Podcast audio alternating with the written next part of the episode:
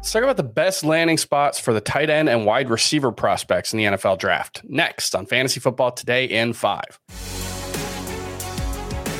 Welcome to FFT in 5. I'm Chris Towers. I'm here with Emory Hunt, and we're talking about the best landing spots for the wide receiver and tight end prospects in the 2023 NFL draft. And as we speak, we're about three days away from the NFL draft. As you, as you listen to this, we'll be two days away from the NFL draft. So little time travel there. But Emory, let's uh, let's talk about the best landing spots for the wide receivers. I'm looking at the mock draft that you published on CBSSports.com on Sunday, and you've got three wide receivers going in the first round. Jackson Smith-Njigba is the first one. What's the best landing spot for a wide receiver like him?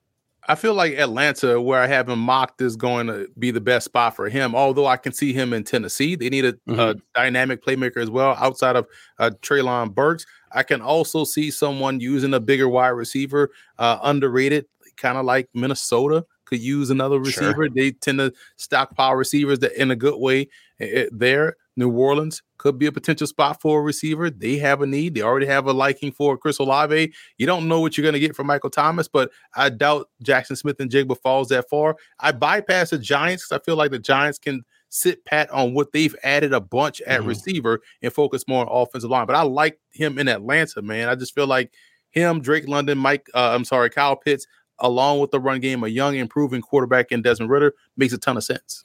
I just, from a fantasy perspective, I just hope they run a more modern offense. I, I, get that Arthur Smith is a is a run first, run second usually run third kind of guy, but that offense was just so run heavy that like it made it impossible for Kyle Pitts and uh, Drake London to live up their potential. But you know that duo already, I think, is one of the best in the NFL, just in terms of the physical skills they bring to the table. So I'd like to see them take advantage of that a little more. Let's move on to the second wide receiver you've got going, Zay Flowers in the first round. What's the ideal landing spot for him?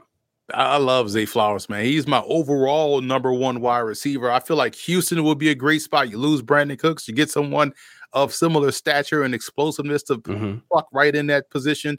I also feel like some team like New England needs help at receiver. He could help take the top off the defense. He's also a very good catch and run guy. Why not Chicago?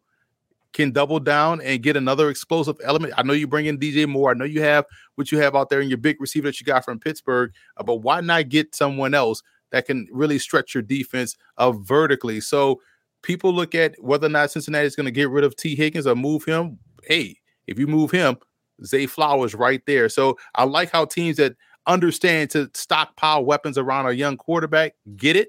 They get these options. I feel like Flowers can go anywhere and be a star. I wouldn't even discount Kansas City. Sure. Losing a Tyreek Hill, adding someone that has a, the explosive element like Zay Flowers would also make sense there too.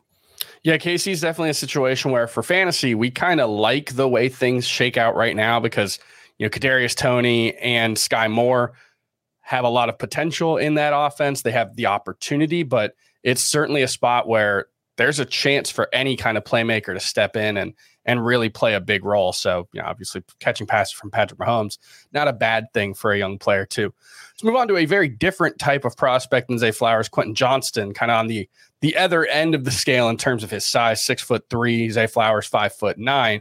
What's the best landing spot for someone like Quentin Johnston? I, and here's the thing: people see six three and think, "Oh, he's above the rim, Randy Moss type guy going up and snatching mm-hmm. off the, roof of the defensive back's head. No, he's a shallow catch and run guy. So you think in terms of Buffalo, they have guys that sure. can go vertical in uh, Davis and also um, Diggs. Get someone that can run underneath. That's also a big guy. You think about the Giants. I know I just made the case for them not going, but they don't have a big catch and run guy. They got smaller catch and run guys getting someone that's big and physical that can play that Richie James role that he played last year uh, for New York. Now I know some people may expect Darren Waller to fill that role underneath, but why not double down and get bigger guys that can catch and run? I also like Green Bay. Green Bay is another place where even though they don't take receivers in the first round, but they have a type. They love these long receivers. He's six three, gives them another weapon on the inside that could save them from drafting a tight end in round one. So those are some of the options I look for a guy like Quentin uh, Johnston because he's such a unique talent, a catch and run guy. Minnesota also would be another place where he can go because they like the guys that are big, physical, but also someone that has very good rack skills.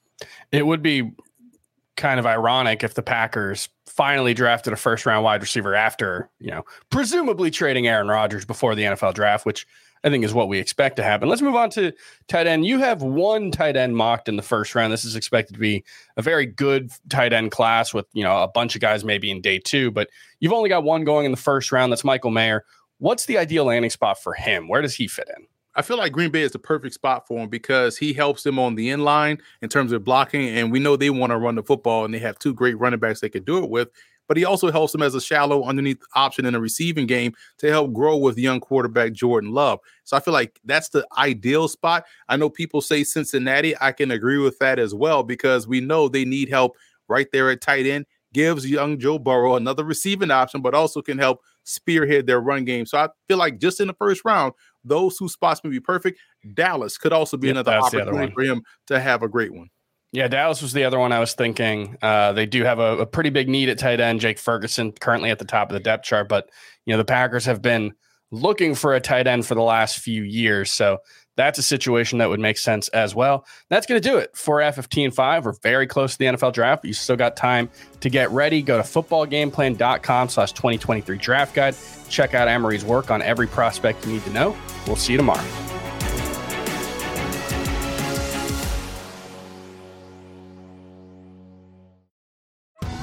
Survivor 46 is here, and so is On Fire, the only official Survivor podcast. And we have a twist this season. The winner of Survivor 45, Dee will be joining us every week. We're going behind the scenes of the biggest moments, the how and the why things happen, and the strategy and analysis you can only get from someone like me, a Survivor winner. Listen to On Fire, the official Survivor podcast, wherever you get your podcast.